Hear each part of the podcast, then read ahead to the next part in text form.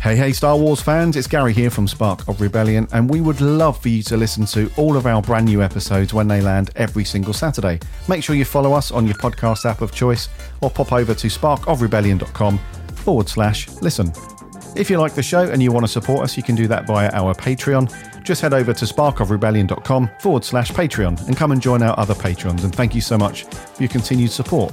Now, may the force be with you, and on to this week's Spark of Rebellion. Hello there. We would be honored if you would join us. Spark of Rebellion.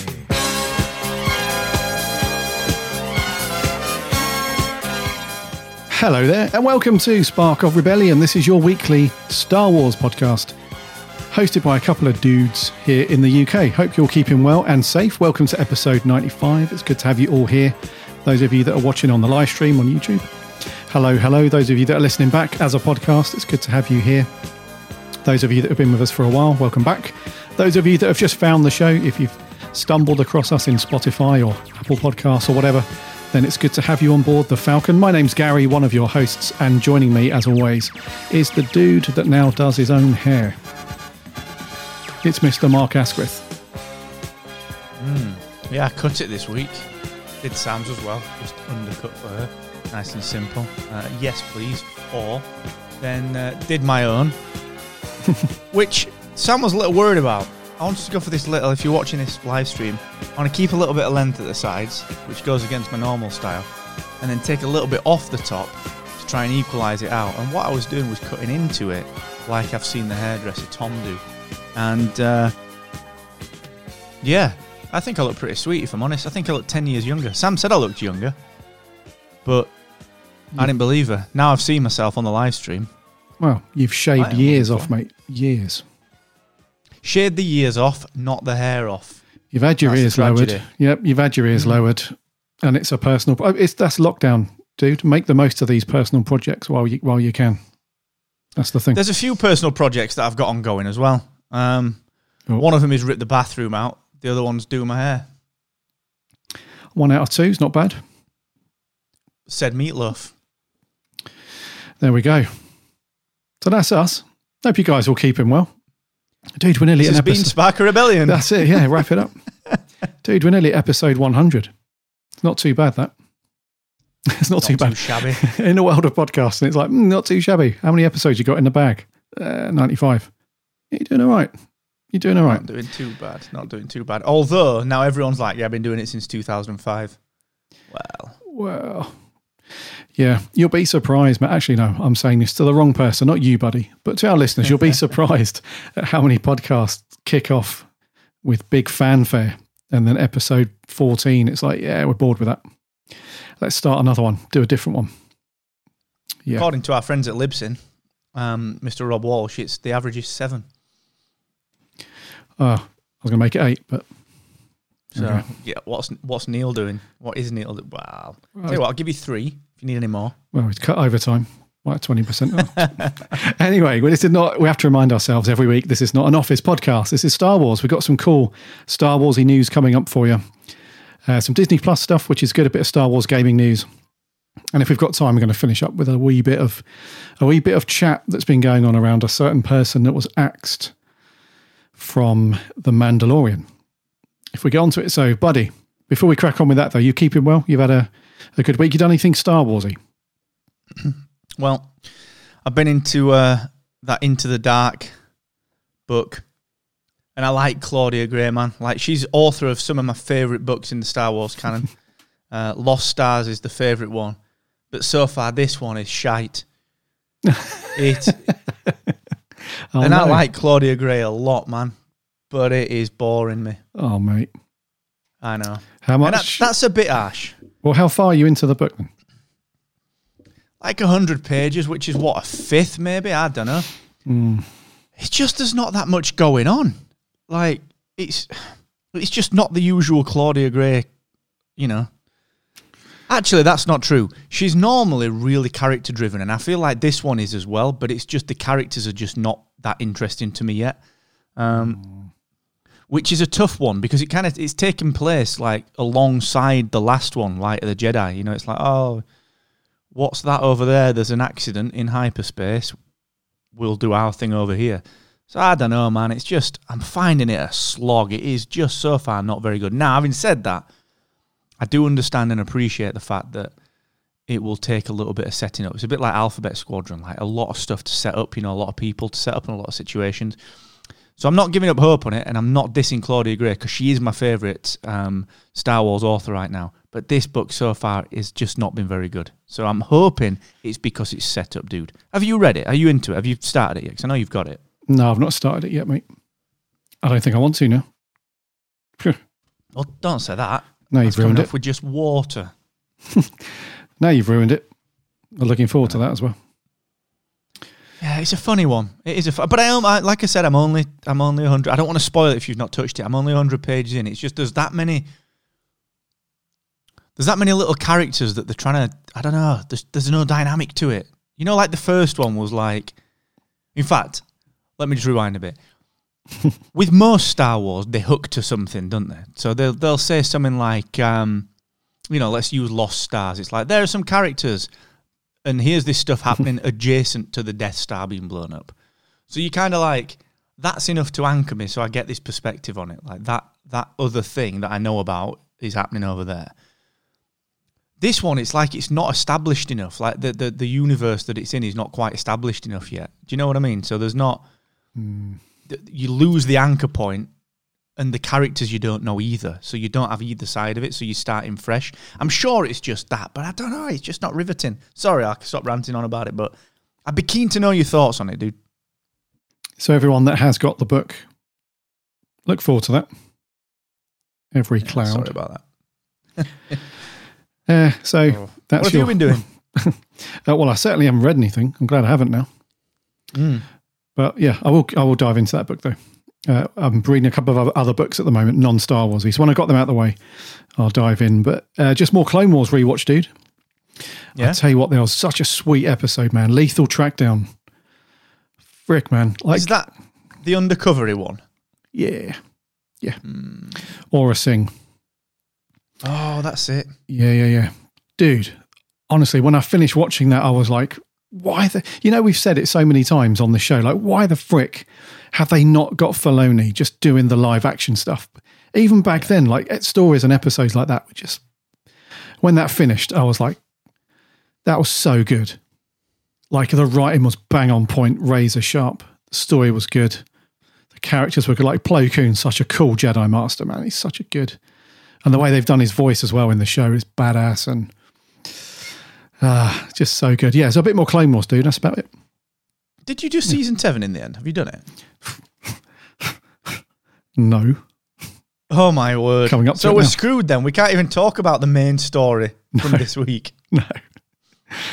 We can tiptoe around it. Oh, all right. But you're just going to have to be careful with stuff. All right. I can do that. I mean, granted, I can't remember much about the storyline anyway. So, well, that's all right then. You know, I'll pretend I'm tiptoeing, but really it's like, yeah, that's all I remember. So that's all good. Fair dues, mate. Well, let's crack on with the first story then. So the Bad Batch, that band of rogue clone troopers that were first brought to our screens back in the Clone Wars. You know the dudes, Clone Force 99, those dudes. They're getting their own show. We knew they were coming. Last year, or the end of last year, we got that big announcement day where they rattled off all of those shows we were getting, and this is the first one outside of The Mandalorian to get its own proper run, which is good. I thought this was going to come a lot later, dude, because I thought, yeah, animated shows, they take a long time to do. However, those very skilled people over at Disney Plus and Lucasfilm, they've done the business. They've done it. So May the 4th, Star Wars Day, we're going to get the first episode of The Bad Batch, episode 1, and then they're going to follow it up with the second episode a couple of days afterwards on Friday, May the 7th, which is going to be good because they're going to do that Friday slot and then they're going to drop a new episode every Friday until the end of the series. So they're still going with that episodic weekly thing. They're not going to do a big binge dump, which sounds wrong. But yeah, dude, The Bad Batch This is going to be freaking sweet. You up for this? Yeah, do you know, it was a funny one with the Clone Wars. Now, like I said, I'll not spoil it because you've not seen it, but like the first few episodes I found an interesting choice, you know, of season 7, because it was like, what? I'm not really that much of a fan of this. When you watch the first couple, it was like, why, what's going on here? Why have they done this? And it's clearly like the backdoor pilot for the Bad Batch, which now we've got the Bad Batch, I'm completely fine with, and you come to respect the characters. So I kind of like the Rambo-style nature of these guys, you know, and the specialisms and the whole... It's like they've taken... Like, Filoni's just gone, right, we want Rambo. There is actually one that looks like Rambo. So we want Rambo, and... We want all of the, like, different meta classes of warrior that you see in all of these badass games, like, you know, weapons classes and so on. We'll stick them together and we'll put a new angle on the clones. So it's actually quite cool. So, yes, I'm up for it. And I was going to say something that almost would ruin a story out, so I'm not going to. But there are other things and people that are interesting with the series as well. So, yeah, I'm all right with it. I think it's going to be good. And I think... Like, that particular arc of season 7 was a weird one. But it did a few things for, like, Obi-Wan and Anakin, and a little bit of banter, and a little bit of, like, wait a sec, Obi-Wan knows what's going on here. Like, a little bit of, you know, that kind of... So I'd be keen to see how that translates to this post Order 66 style era, because we've never really seen that much in new canon, direct, like, literally straight after the Clone Wars ended. So the time frame's quite interesting, but yeah, I mean, you know, it's the animation style of the Clone Wars. It looks pretty sweet. It's sort of a what's not to like at the minute. It will, I think it'll need to do something interesting to keep us hooked. You know, it's going to need to delve into a little bit of. It'll either need to be. What am I trying to say? I'll say it. Come out from a different angle. It can only dine out so long on being like action packed and cute. You know, it can only dine out on that for so long. Like, it has to tell some stories, and I think that might be where they struggle a little bit, because it's sort of what stories do you tell? So I think if they can make you really care enough about the characters, I think it'll be good. But yeah, at the minute, it's what's not to love.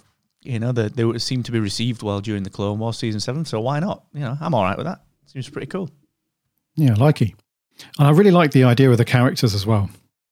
Like, each of these, I think it's 5. I think it started off with 4, and then another dude joined after one of the episodes. I think I've got that right.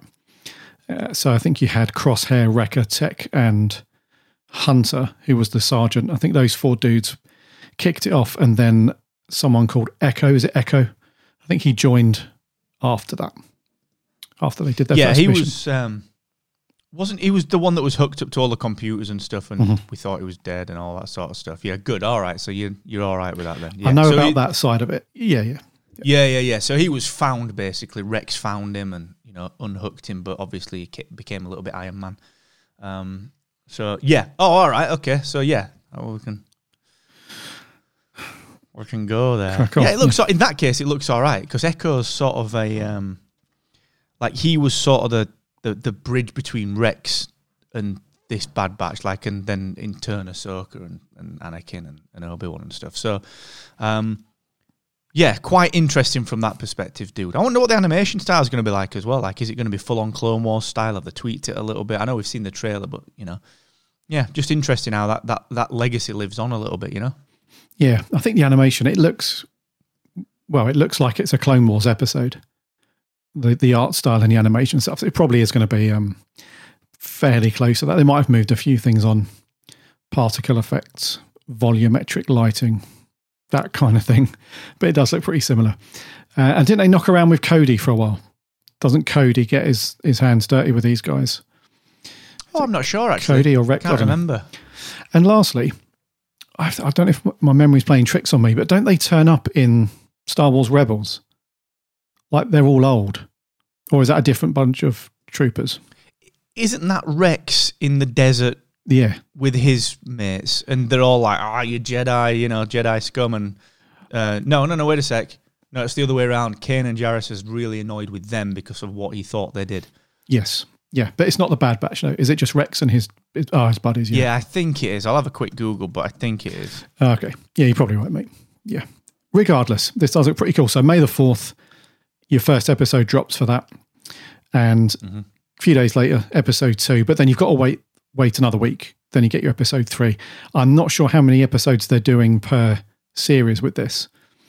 It doesn't say anywhere. So it's either going to be the full-on, 20-odd episodes, or it's probably going to be 10, something like that. I don't know. But there we go. It's feeling a bit like that, isn't it? Like a 13-episoder. Yeah. Yeah. Talking of clones, more specifically Commandos, Republic Commandos. Remember that badass game that was out back in the early 2000s, I think it was? Republic Commando. I think it was out for like the original Xbox, PS2, that kind of era. It's coming back, dude. Like they did with Jedi Outcast 2. And they brought it out for the Switch and the PS4 and whatnot. Mm-hmm. They're doing the same thing. Star Wars Republic Commando is coming back. You'll be happy, dude. Get it on a Switch. You can play it on whatever now. You're I just need to get an Xbox. I'm not that much of a baller. No. Because the only platforms this is coming to is PlayStation and Nintendo Switch, which you have both of. Which do you have? Xbox. I've got a PS4 Pro, but I haven't turned it on in like 7 months. PS4 Pro? Oh. Don't mess about, mate. Don't mess about. It's the Pro version. Yeah. I've got your present. Oh, wicked. It's a PlayStation 4. Is it the Pro version? Mm-mm. Take it back. Ah. Take it back. Do, do, do, do. Take it back. Take it back. I watched Rocky the other night. So, dude, Republic Commando, I remember playing this to death back in the day. It's a very, very good squad-based shooter thing. It's not like pew, pew, pew, like let's just run in and shoot the shit out of anything that moves. There's a bit of you have to play a bit of a tactics game with this one. You have to move your squad around properly, covering fire, move, all that sort of stuff. So do I want to fire up the PS4 for this though? Or wait until it does finally? I don't know. You're not going to get it. I know you're not going to get it. Or are you? Why? Well, I mean, if it's a paid job, I'll probably not get it. But if it's not a paid job, I'll probably get it. No, I don't know. It's a funny one. It's one of them that I'd get on Switch. All right, I probably wouldn't get it for PlayStation. I'd get it for Switch. And it's one of those it'd be a badass game on a plane or when you're traveling. Like that's the only reason that I play my Switch off for like a drunken Mario Kart session. So it's it is one of those that I'd end up picking up and blasting through. But I remember having it for like my old chipped Xbox. Was it that? Like I had a LAN cable running from my bedroom down to my living room so that I could flash the Xbox and drop games onto the hard drive. It was mint. I had like 30,000 games for it, dude. All legal. And so I think I had it for that. It was around the time, and I seem to remember playing it. And I remember it being a welcome break from things like Splinter Cell and stuff that I was playing at the time. Mm-hmm. Something a little bit different. So yeah, I'm up for it. I'm up for stuff like this. I think it's awesome to play these. They always, I know it sounds weird, but and I know they're not. But whenever you play a game like this again, it always feels like you're playing some retro arcade game, even though it's clearly not an arcade style game. But because it's got that kind of vibe and the graphics, the textures are off, but the colours are really oversaturated. Like that vibe of what it was like back in 2005, 2006-ish. Like all those games were like that. So yeah, fun sort of gaming era for me actually, which was probably around the time of like,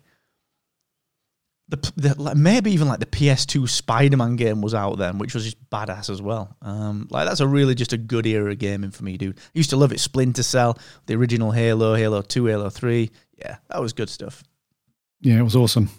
And you would have played this on it. So Republic Commando was an Xbox exclusive back in the day, along with PC. So you would have played it on the OG Xbox. Same, I did as well. It's awesome. Yeah, freaking love that. Anyway, now the tables have turned. No Xbox love now. It's just PlayStation and Nintendo. So whatever. Whatevs. Whatevs, mate. If it does, yeah, I think I'll just wait to see if it comes to Xbox.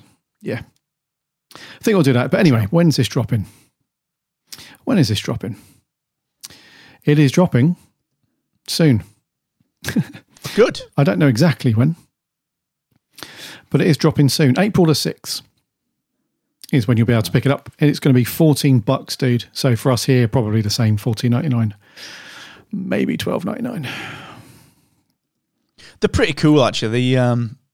the way that they do these things, you know, they always make them just throw away amounts of money, you know, and when I say that, I'm not being flippant. It's more like, you know, I can afford to spend 15 quid in a game because I'm going away.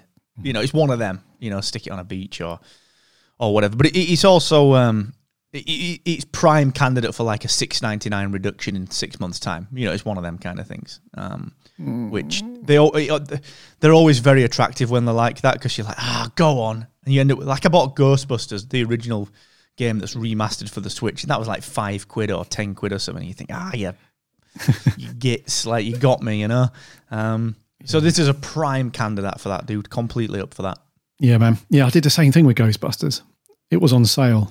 They were pushing it hard. It was like 7 quid or something. You know, yeah, I'll have one of them. I haven't played it yet, but I will do. Anyway, a bit more Star Wars gaming. Now, this is freaking sweet. Jedi Fallen Order. You're playing the game. You're running through the first level, doing everything. It's all good. You come across this door that's got a button on it. You hit the button, you just hear a sound like a... and you think, can't go through there. I'll just move on. No, not this gamer. This gamer hits the button, hears the noise. He's like, what happens if I press this a couple more times? Nothing happens. Looks at his watch. I've got a couple of hours. I'm just going to keep hitting this button. Anyway, turns out that this one button, if you hit it 66 times, it plays this sound clip from Sidious saying execute Order 66 as an Easter egg. Now, mate, this is not big news, but if you go on Reddit or whatever and you look at the comments for this, pretty much I'd say, and there's thousands of comments, I'd probably say 80% of them is just a copy and paste of who finds the time or who figures out this type of Easter egg. And and the guy who posted the original video is like, well, it was a kind of an obvious thing. And everyone's like, what? How is that obvious? He's like, well, there's a door with a button, but there's nothing beyond it.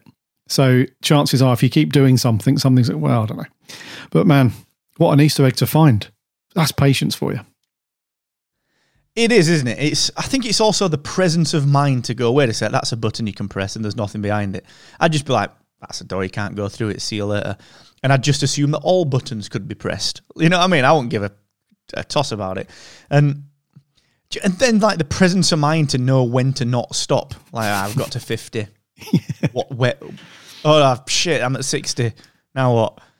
You're like, yeah, go on, I'll give it a few more. You know what I mean? When do you think to yourself, enough is enough when it comes to that? I don't even know what to say about it. It's just all right, fair play. What are you doing?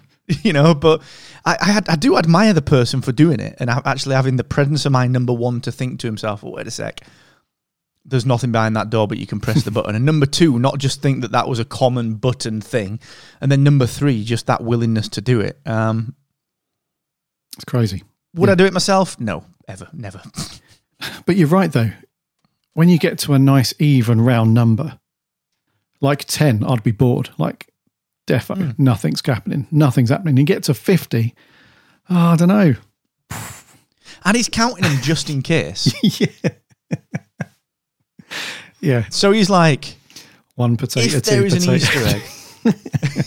Yeah, exactly. If there's an Easter egg. And so then's the next question, right? Did he just go, press, execute order? And he was like, crap, got to do that again and count them. 1, 2. Well, that's it. You know? Yeah. Well, you can't, because you have to wait for the animation to stop of the pushing the button and come back. So it's like,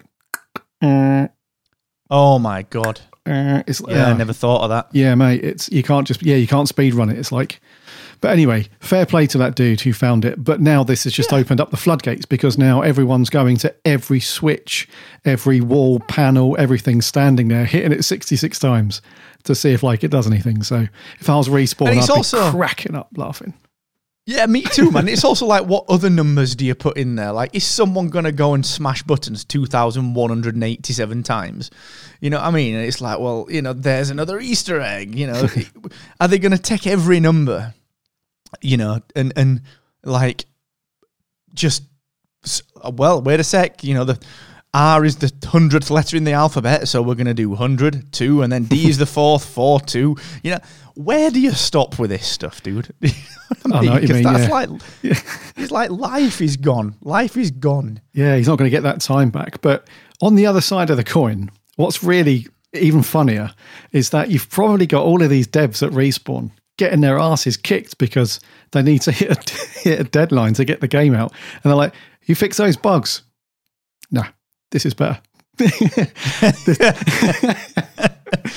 know that today, like when this came back into the news, you just know that, you know, sales will have dropped a little bit, but now we've got thousands of comics on Reddit and people are replaying it or buying it for the first time. You know that dev's just like, told you. Remember that thing? Yeah. It's all kicked off. Bet you wish I'd fixed that bug now, don't you? Well, I didn't. You're welcome. Yeah, Kestis might have fallen down that off that precipice because a glitch was like, you know, he just fell off of it, but it's a trade-off. Yeah, win some, you lose some. There you go. So it's funny, isn't it? Funny. Yeah, fair play to him though. Yeah, funny old world. Yeah, makes me sound really old. Funny old world, isn't it? When I was a kid, there was none of this stuff. You shook your dice and you got your numbers, and that was it. Mate, back in my day, it was down, down, left, right, A, B, B, down, up. And then you're in cheat mode. Yeah, easy. A B. Unlock supersonic. Jobs are good. In. There you go. Should we talk about some rumours? There's always rumours, isn't there? Always rumours abound, which I like. So, live action Ezra. This has come up quite a few times over the last year. Supposedly, they've cast somebody. They've not made a show yet, but they've cast somebody in the role. Remember that Disney film Aladdin, the live action version with Will Smith as the genie? No. Anyway, there was a film by Disney, live action Aladdin. Will Smith was the genie. And the dude who played Aladdin was this actor called Mina Massoud. He was pretty good. Was he as good as Will Smith? I don't know. We'll see. Oh, it's Robin Williams. Robin, bless his soul. It's the old animated version, of course. He was one, wasn't he? Yeah. He was good, isn't he? Told Bob Will. Oh, legend, Robin Williams. Anyway, he was good. Yeah. So Mina Massoud, he was like the, and I can see why people are saying that this is a thing because those of you that are a bit more sort of culturally. Sort of forward thinking, not like Mark, you know, just sits there watching whatever, people hitting buttons 66 times. Those of us that have got a cultured bone in our body that watch other stuff, you'll see that the character of Aladdin looks very, very similar to the Ezra character in the latter stages of the Rebels, where he's got the longer hair and stuff. So it's a really good, like if you could pluck somebody out of an animated show and into live action, this guy, Massoud, is very, very... He's got that look, like, perfectly down. Now, the only problem is, as we face these rumours and everything all the time, is that there's still no official thing from Lucasfilm or Disney. This is just one of those things where... I don't know if it's like a click thing, like CBR.com just need a bit more. Look, guys... we're not seeing enough green numbers this week. We need, you know, a lot of red. We need some green numbers. Let's get some clicks on. What should we write about? Yeah, let's do that. So the only thing is there's no sources with this one. You know, sometimes when we're talking about Doomcock or whoever it might be, they often cite, oh, my sources at Lucasfilm have told me X. There's none of that with this. It's just the rumour mill doing the thing. But, and also you add on to that, there is no Ezra show officially announced. There's none of the current shows that have been announced that they've said that Ezra's going to be in any of them as a character yet. So this is literally just a thing. But I guess with this, if this does turn out to be true, we might get a Thrawn casting as well to follow suit. What do you reckon? Well, first up, it is very good casting visually, let's be honest. You know, it really does fit. It's a funny one, isn't it? Because we never really got any confirmed casting of Rosario Dawson. And then there she is. she's here, you know, it's Ahsoka Tano. We also never got any real concrete casting of Tamura Morrison. It was just, there he is. Let's do some posters after the fact. So it's interesting because we know Ahsoka's out there. We know that there's a series coming. We know she's looking for Thrawn. We know where Ezra is in relationship with... He's not in a relationship with Thrawn unless they've spent a lot of time together. But, you know, in relation to Thrawn, we know that they're intrinsically connected at this point. So it's a safe bet that Ezra will at least be referenced, and I'd be shocked if he didn't make an appearance at this point because of Thrawn. You know, nothing else. As for the casting rumor itself, you're right. It's not like, yeah, we heard from our source at Lucasfilm, like you said. It's almost like when they do fan casting. You know, like when we used to do that for Two Shots, it was like, you know, top 5 picks for the Justice League. It's sort of a little bit like that, but it's actually really good. So, I don't know. If the rumor is true, all well and good. If the rumor is not true and it leads to this kind of casting, then I'm kind of all right with it. So either way, there's certainly not a negative. But I think Ezra will appear, and I think there will need to be some sort of casting. And I think when you look at probably, I mean, I can't remember the timings on it, but I think they will be having to cast for it at this point. You know, they will need to be doing it fairly soon, you would have thought. Because Mando, well, the Book of Boba Fett is, what, December? I don't think there's anything else Star Wars-y apart from Bad Batch this year on Disney Plus, is there? Is it just Bad Batch and Ahsoka's probably next year? Kenobi did. Oh, is that this year? I thought it was next year. Yeah. Right. So I would imagine, I mean, the timing feels about right if you're going to start pre-production. So yeah, I don't know. I can see this. I can buy this. Certainly not the weirdest thing we've heard recently, is it? Yeah, true. There was some rumours about Thrawn being casted, but they were dismissed fairly quickly.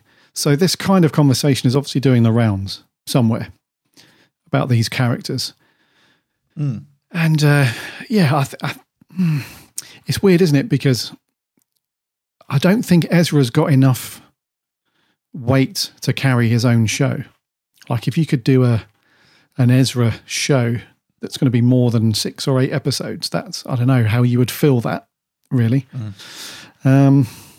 So he's going to have to pop up in something else. He's definitely not going to pop up in Kenobi. That's for sure. Be very surprised if that. Man. Yeah. So I don't know, man. I don't know. But even if, like you said, if they do happen to go with this, then it's a very good casting call because this guy looks pretty much bang on to like, because it's really weird on the website, CBR.com. They've chosen a screenshot of Ezra with the really short hair. Yeah. Which is the latter. Sort of towards the tail end of Rebels. But yeah, this guy, he's always got long hair, this actor, whenever you see him. So I don't know. There we go. Ezra might be coming, but we'll let you guys know what's happening with that. Last bit of quick news before we talk about Gina Carano. And it's just popped up just before we recorded. But those of you that are into your toys and collectibles and stuff from Hasbro, they've announced that they're going to expand Hasbro Pulse to pretty much everywhere, including the UK, which is going to be cool. It's going to be later this year, so probably Augusty time. But those of you that don't know, Hasbro Pulse is a place where you can look at all of the upcoming toy lines, so the Black Series, the Vintage line, all of those things. You can pre-order them, which you can't do for any other toy store, really. You have to just wait until they come into stock and try and hunt them down. But Hasbro Pulse, you can go on there, you can pre-order, which is great. And they've also got, they've typically got a line of exclusives that you wouldn't find out in the stores as well. So I think they're trying to push some product out towards anywhere that's not the US, essentially. So this is really great news, dude, because I always see collectors on Instagram or Reddit, whatever, and they've got these really cool Black Series figures, but nobody else can get them because they've got them directly through Hasbro Pulse. So we'll let you know when that date's confirmed, but these things normally it's around August time to get set up ready to run into the Christmas period. So that's going to be wicked, dude. Yeah. Yeah, it will. I agree, man. It's nice to not have to rely on places like Amazon and, you know, the big pre-orders that you've got to get through there just to being with a chance of getting something. So yeah, I'm up for this one as well, dude. And it's, you know, I'm not a fan of all the figures, but a little, you know, some of the more premium ones, some of the Black Series ones, I think are great for the collection. So yeah, anything that, you know, makes it more accessible and that you're not having to throw your money towards Amazon is always useful. So I'm keen for that one.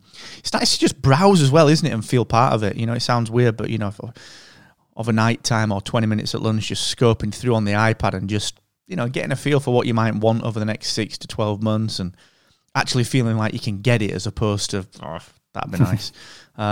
It is quite nice. So yeah, no, I like it, man. I can see I can see me spending a little bit of money on this, if I'm honest with you. You know, it's never one figure, is it? It's always two or three. Every time, yeah. And like you, man, I'm not just gonna order everything on there. I'm just gonna wait for those cool premium looking, you know, the Black Series ones probably. So yeah, good times. Yeah, it's cool, man. It is. It's nice. It's nice to see that, and it's sort of surprising that it's not been in the UK before. You know, because it must be a huge market, you know, for collectors. But alas, you know, we get it now. We get it. Yeah. Cool. So that's news. There's nothing kicking around that's worth talking about, I don't think, at the moment. We're certainly not going to dive into any Mike Zero, Doomcock stuff this week.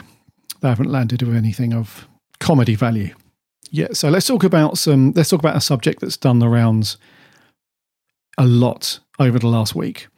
So I reported back a couple of weeks ago when I ran solo about Gina Carano being fired from The Mandalorian, and it was because I think Lucasfilm had just had enough of having to deal with social media backlash, because Gina Carano, she's very forthcoming with her tweets and what she feels about political issues and whatnot.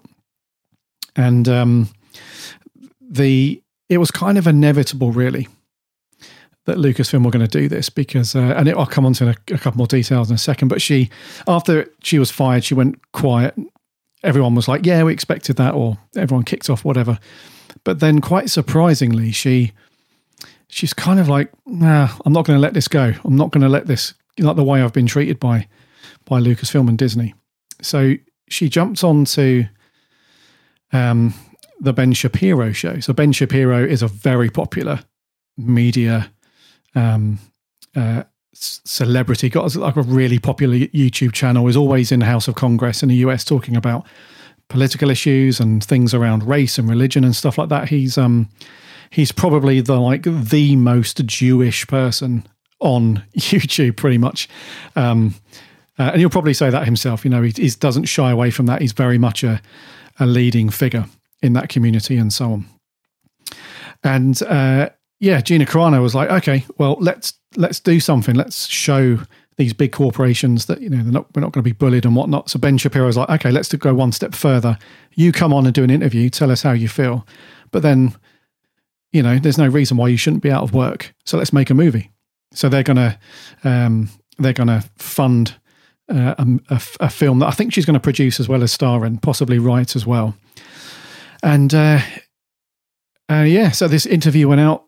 And she spoke up around, and a lot of things came to light. Now, when I reported on this in that show a couple of weeks ago, there was, I had been shown via various websites and media outlets a couple of the tweets that she had put out there, and it annoyed me after the fact, because the way that these stories were presented out to the world was like, Gina Carano makes fun of the Holocaust. Gina Carano makes fun, or compares, you know, living in his political age to the Jews and, you know, the Nazis and all that stuff. And I was like, that's not on. You know, that doesn't sound very good at all. You know, it just doesn't sound good. And then when you read more into it and then you watch the interview, it's like, well, actually, yeah, you've got to tread carefully, I guess. Definitely, you know, when you're going to bring up subjects like that and compare and stuff like that, it's definitely a risk because of just the way the world is right now, and the world's just full of Karens and keyboard warriors, and there's different movements and stuff. So, but when you hear her talk about it, and she says, well, actually, I what I actually meant was this, and what I actually meant was that, you kind of feel like, oh, Actually, yeah. And this goes back also to these other tweets where she upsetted the trans community and stuff like that with pronouns, and she, you know, took the piss a little bit and you know, stuff like that. But then you find out that she wasn't, you know, she didn't mean any harm to those people. She was just pushing back on the mob, telling her that she had to, you know, had to declare her pronouns and all that stuff.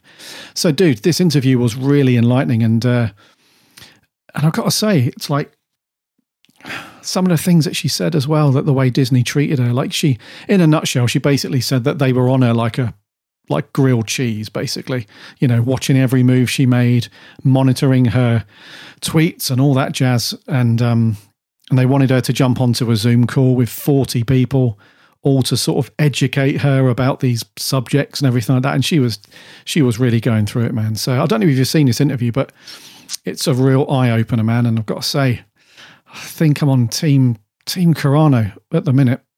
Yeah, tough situation, isn't it, man? And I've not seen the interview. It's been a heck of a week, so I've not got to it. But the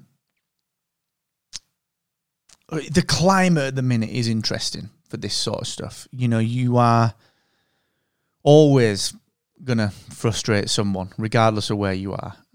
You know, and the media inevitably likes to report on the extremes, whether it's the extremes against someone or the extremes for someone. You know, they never report the story. They always report the extremities of said story. And I think that, you know, there's a lot of challenges that come with being Disney and being associated with Disney and where Disney has come from in the past. Some of the things it's had to handle, some of the things that it will continue to have to handle. You know, when you look at some of the stuff that it's even like, you know, putting bloody announcements at the beginning of the Muppet Show on Disney Plus. I think that was this week. Some of the stuff that it's had to handle in regards to its 1930s, 1940s, 1950s movies. You know, even through to what we were talked about last week, where, you know, Luke Skywalker's seen as a conservative, you know, what's the word? You know, a conservative kind of pillar. And it must be tough to navigate all of this for anyone involved. And that, I think a lot of the time that leads you to this very nondescript middle ground where you can't go either way, you know, and everything is blown out of proportion because you are in the public eye. And, you know, you set an example for one set of people that annoys the other set of people and so on and so forth. You know, it's the way of the world. Now, as a person, you know, think about someone like Gina Carano as a person who she's admitted she's a hothead. She speaks her mind. Not everyone's going to like it. There's a lot of virtue signaling, I would imagine, that you have to put up with as a celebrity. You know, everyone wants you to fight their side, fight their corner, be in their corner. You know, if you're a conservative or a liberal, if, you know, that's the clearest distinction to make and the best example to use because it's easy to understand. You want your celebrity, people that you look up to or that you watch on TV every week, you want them to be in your corner regardless of what your corner is. And when you're not, you're the devil. You're the, you know, you're the kind of anti-everything. And it must be hard as a person to deal with that, you know, as the person. And I think one of the interesting things, and I don't know enough about the case to be able to say I'm Team Carano or I'm not Team Carano. I genuinely don't know enough about the case. But what I would say is that it's rare that people are malicious. You know, it's rare. The media paints it to be a big thing, and it paints everyone to be malicious and everyone with an agenda. But that's because it sells. You know, it's because there are stories in the extremes. There's never stories in the normalcy of life. And people are very rarely malicious. When you bolt on social media and the fact that you can type something without context or without a smile or without a laugh or without a, you know, the kind of satirical tone that you and I might add, you know, if I text you dickhead, you're like, this guy's problem.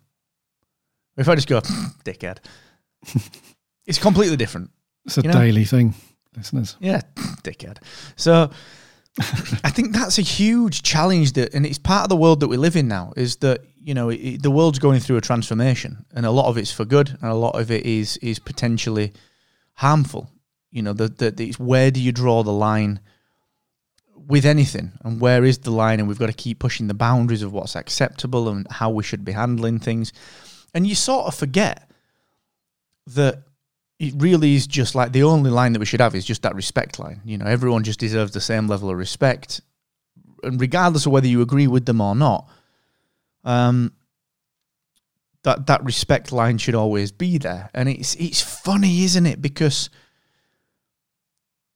you know, these people are working. You know, this is their job, and it is easy for the mob. And I'm not saying this is the case and this is what happened, but I'm just saying that it would be easy for a mob of people that are loud enough to stop someone being able to work just because they didn't agree with it.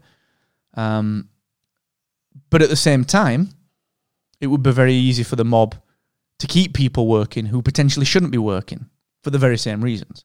Mm-hmm. And I just think it's about balance. You know, I think it's about balance with everything. And I just don't know whether a corporation like Disney can incorporate balance because of where it's positioned in the industry. You know, it's just brought Star to Disney Plus to add an adult edge to the proceedings. You know, it's Disney. Mm-hmm. It's had to bring another brand in to put an F word in there. So that at the most basic level shows what Disney can and can't realistically be seen to be doing, which is anything that isn't PG-13, you know? And when you escalate that up to politics and to respect and all that, you know, all that good stuff that goes alongside it, Disney just has to play it so cautiously because it would rather err on the side of playing it safe. It's easier to get it wrong when you play it safe and come back from that than it is to play it the other way and go aggressive and stand up for something that will be more divisive, but that might need talking about. You know, if you do that and you annoy the vast majority of the people that watch your things, that's difficult to come back to. Mm-hmm. So it's a really hard situation for everyone involved, and I feel for Gina Carano. I feel like she's a little bit tone deaf sometimes, but we all are. We all say things where you think, fuck, actually. You know, we all do that. But at the same time, you know, it has to be measured and balanced. And that I think is what I'm trying to get to, is that's the challenge these days. There is no balance. There is no measured responses. You know, people are in the extremes, you know, more so than ever before. And that's the problem. Mm-hmm. But yeah, I don't know enough about this particular case, if I'm honest. I've not looked at the interview, but I know it's a tough thing to navigate is what I'm getting at. Yeah, I don't know. Yeah, I really did. Yeah, and you're spot on as well. It's very, very difficult to navigate. I think the crux of the issue was that Disney had these, or Lucasfilm had these, I guess a set of political views and standards. And because Gina Carano didn't quite align herself with that and agree with them and said her own thing, I didn't sit pretty with some of the execs and some of the people there. And I think her other main problem was that if you look at someone like Pedro Pascal, who has been really controversial on Twitter over the last couple of years, nothing's said, you know, we don't know exactly behind the scenes, but certainly nothing publicly has ever been said like, you know, slap on the wrist, don't do that. Whereas she does it a couple of times and then bosh, you know, she's out the door. And she did say in that interview that she loves Pedro, you know, he's a good guy. And but then she also said that there's another couple of people that have done similar stuff, and you know, she could quite easily say, you know, what about this person? But she doesn't want to out anybody. She doesn't want anyone to lose their job or anything. So it's a difficult one, man. But yeah, check out the interview. It's a really fascinating listen, because it's one of those rare times where I think a lot of actors who work at a company like Disney and Lucasfilm, they're very much the ambassadors for that show, regardless if something's not quite sitting pretty, they just shoulder it and they crack on, and you know, they're the face of that program to a large extent. So it's one of those rare times where you peek behind the curtain at some of the views and opinions of what was actually going on. And she seems really genuine as well. It's not she's not just trying to jump on the media bandwagon while it's hot just to clear her name, anything like that. She holds her hands up to a couple of things and explains why she did certain things. So it's fascinating, man. But I'm just, the only thing, just to finish up on this, I just worry that we're not going, we don't go into this cancel culture thing too much, because once they've a lot of these people who went after the hashtag fire Gina Carano, after that had settled down a bit for a day or two, they went after Rosario Dawson, something else that she had tweeted a while ago and stuff like that. So let's just hope, things like that don't continue. But yeah, it's fascinating, dude. It's and also let's not let it taint our love of Star Wars. That's the thing. Yeah. Well, the challenge is that you end up becoming the Empire. Exactly. Yeah. You do. Yep. If it's our way or the highway. And in 2021, I understand you got to be an ambassador for the things that you represent, and you have, and you should set the example. And same with footballers and sports people and everything else. When you're in the public eye, you are held to a different standard, and you are an ambassador for the things that pay your wages. Mm-hmm. Inevitably, that is the case. And I think it's one of those hard situations where if you're not naturally cut out for the corporate world, you will always butt up against it. And it's a shame for talent to go and miss just because they don't fit what the corporate people need. Mm-hmm. And we've just got to be careful around balance and context. I think that's the key thing, and respect. We're all allowed to differ. Was she tone deaf with comparing conservatives to the Holocaust and being treated like the Jewish population? Yes, that's tone deaf.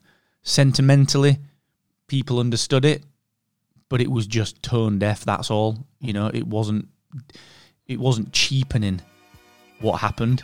It was simply drawing a comparison that was a little tone deaf at the time. That was it. There was no malicious intent, I don't think. But yeah, anyway, sorry. Yeah, we better wrap up, aren't we? Yeah, that's it, dude. I didn't see the time. There you go. That's it. So we are going to wrap there. Let's stick a pin in it for episode 95. Spark of Rebellion.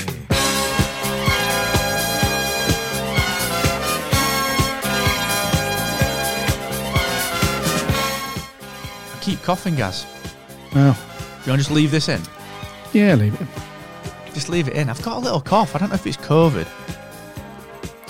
Well, go and get some Hall Soothers. You'll be all right. Anyway, thank you to all of our listeners for listening and coming back for another week. It's great to have you all here. Remember to subscribe to the show, whatever podcast app you get your podcasts on. Just do a search for Spark of Rebellion. You'll find us on there, or head over to the website, sparkofrebellion.com. You can listen to all of our shows on there. We're on the socials too, Instagram, Twitter and Facebook.